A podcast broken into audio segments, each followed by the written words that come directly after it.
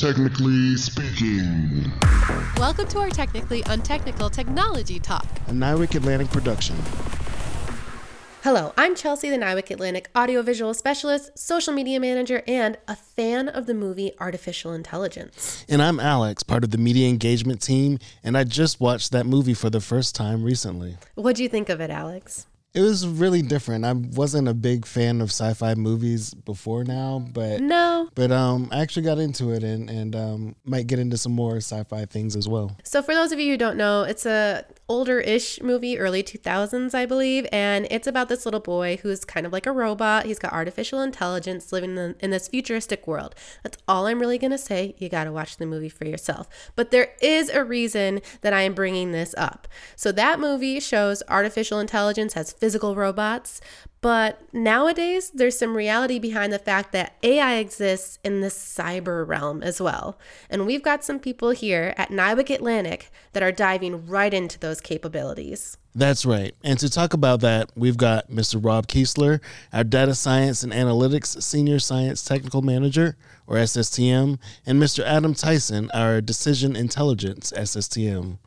They will explain what the NIWC Atlantic Artificial Intelligence Team does and how it supports the warfighter. So get comfy, turn up that volume, and let's get started. Artificial intelligence. It's a loaded concept nowadays. It's very popular in the mainstream conversations. We've got digital art, voice manipulation, all of that. And there's a lot of talk around it. But in a simple way, can you tell us what we're thinking of when we talk about artificial intelligence at NIWC Atlantic? I'm guessing we're not making digital art of an 1800s version of Johnny Depp, right? no, for, for sure. We're not doing that. So I would say that we, we utilize AI here in an applied way. We apply it to our, our missions that we uh, go after, whatever those missions are, whether they're war fighting, logistics, business type missions. Uh, we utilize these solutions to either optimize and speed up the way that we do things or to take away functions that an operator or a human was doing previously, but maybe was very dull and boring or very repetitive for them. And so we use these algorithms to take away some of that repetitiveness from them but also to empower the operators to give them some ability to do things that these algorithms can do that allow them to focus on tasks that are more appropriate to their skill sets.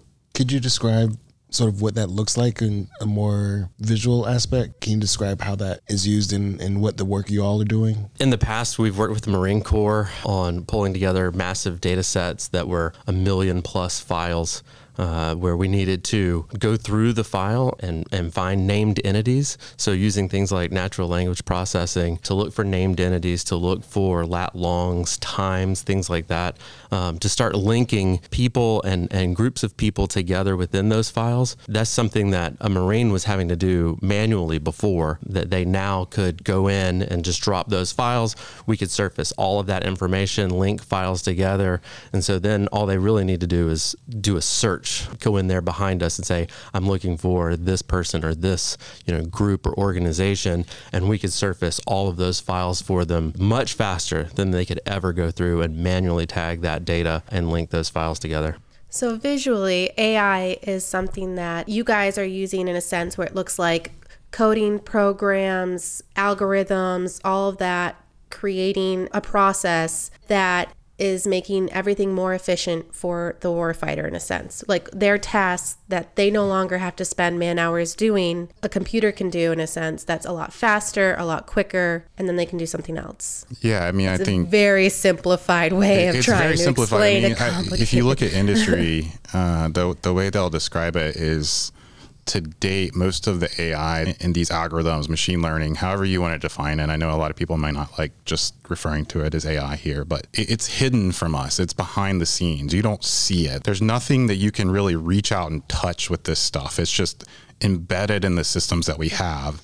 And so we've been trying to do a good job as technologists and engineers of doing the same thing for our warfighters and just bringing it into the technology and the systems that they use. I would add that it brings a, a like a consistency component as well. You get a consistency of result and, and answer. I was going to ask you all, as part of the artificial intelligence team here at NIWC Atlantic, do you all consider yourselves one of the largest in the Navy? So I would say we are one of the largest, if not the largest, but in the context of we are the largest concentrated group of talent under an organizational structure. So we have an organizational structure built around our data science and AI competency in our engineering group. And so we have a, a little over uh, 250 folks that report under that structure. And from what I've seen working across the DoD and the Navy, uh, that is one of, if if not the largest concentration of folks, and it, it gives us some scale to be able to do some cool things uh, that other groups who might have a lot of talent, but it's spread across their organization, can't do as naturally as we can with a dedicated org structure. And why is that so important in today's environment? I think it's important because it provides, again, that consistent training.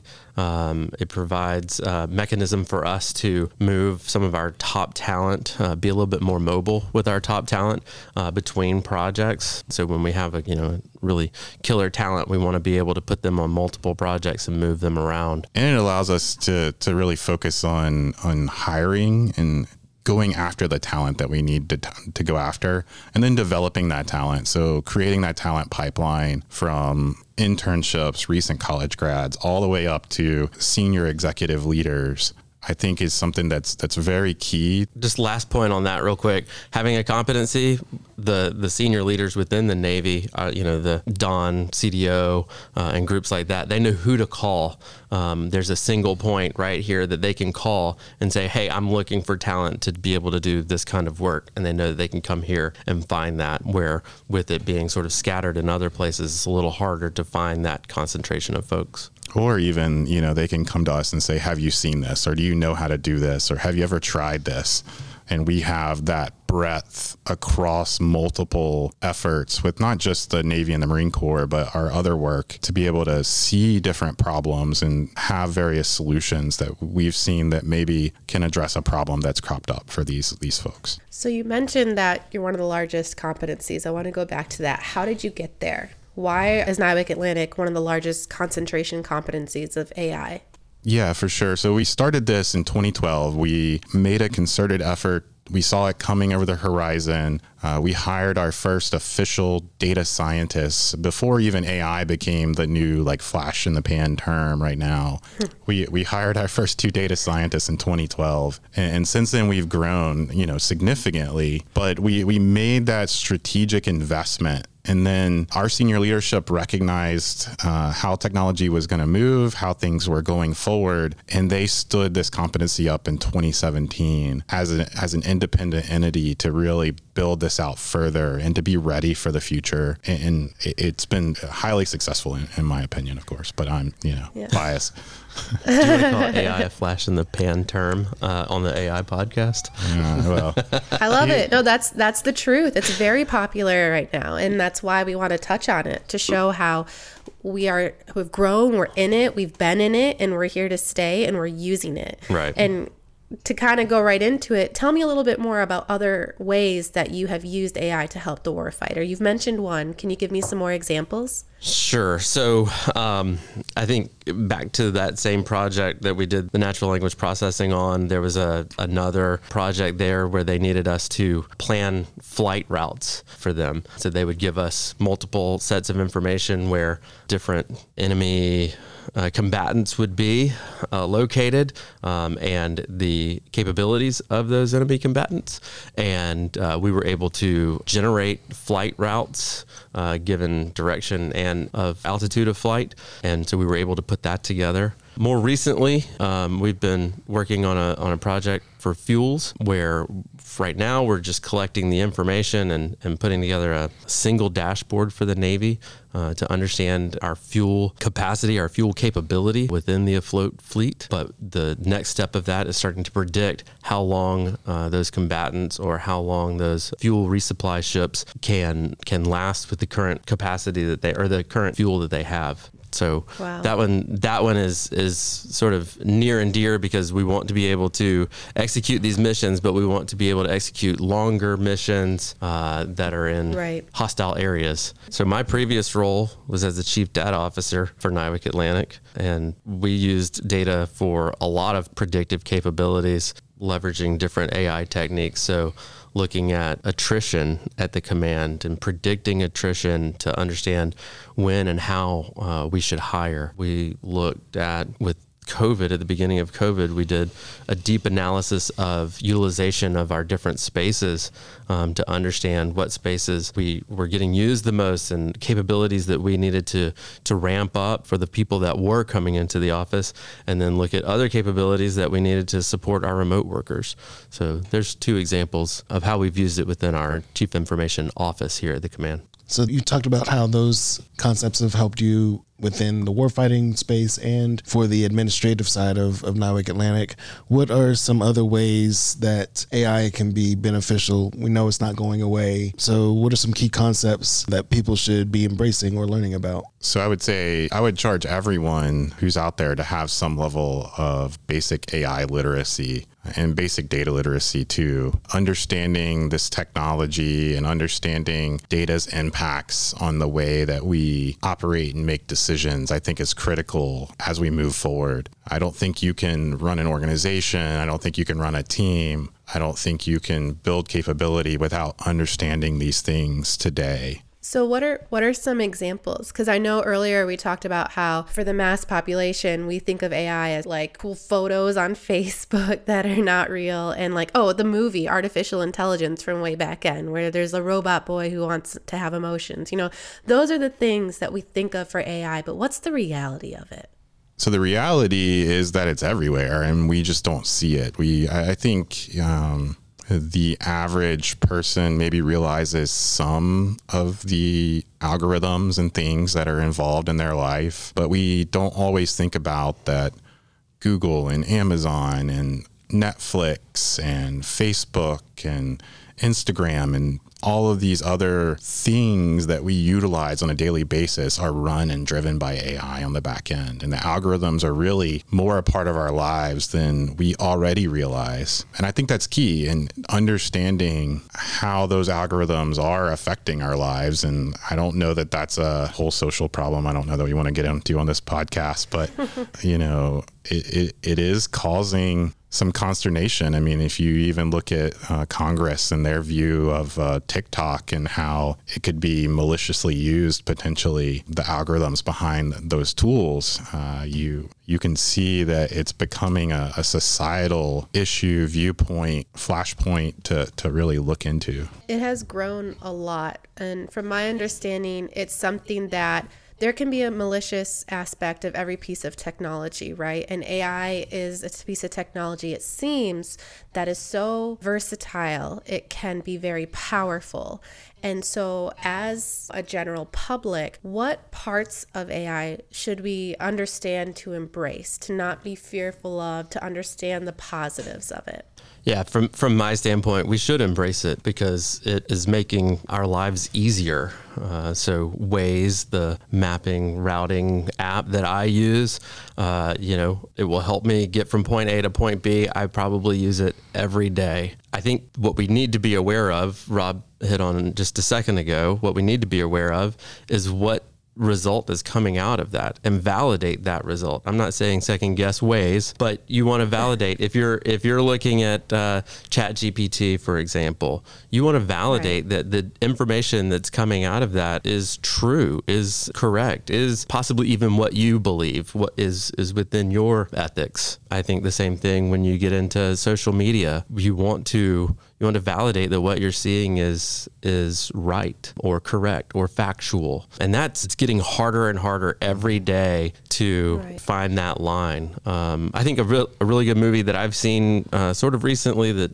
hits on a lot of what rob was talking about a second ago with algorithms is the social dilemma. And it starts talking about how those algorithms behind those uh, social media platforms that's work. a documentary right? Yes ma'am. Yeah i've seen it so it's very good. uh, so that that for me talks a lot about the the AI uh, behind the social media platforms, and I think it's very so, eye opening.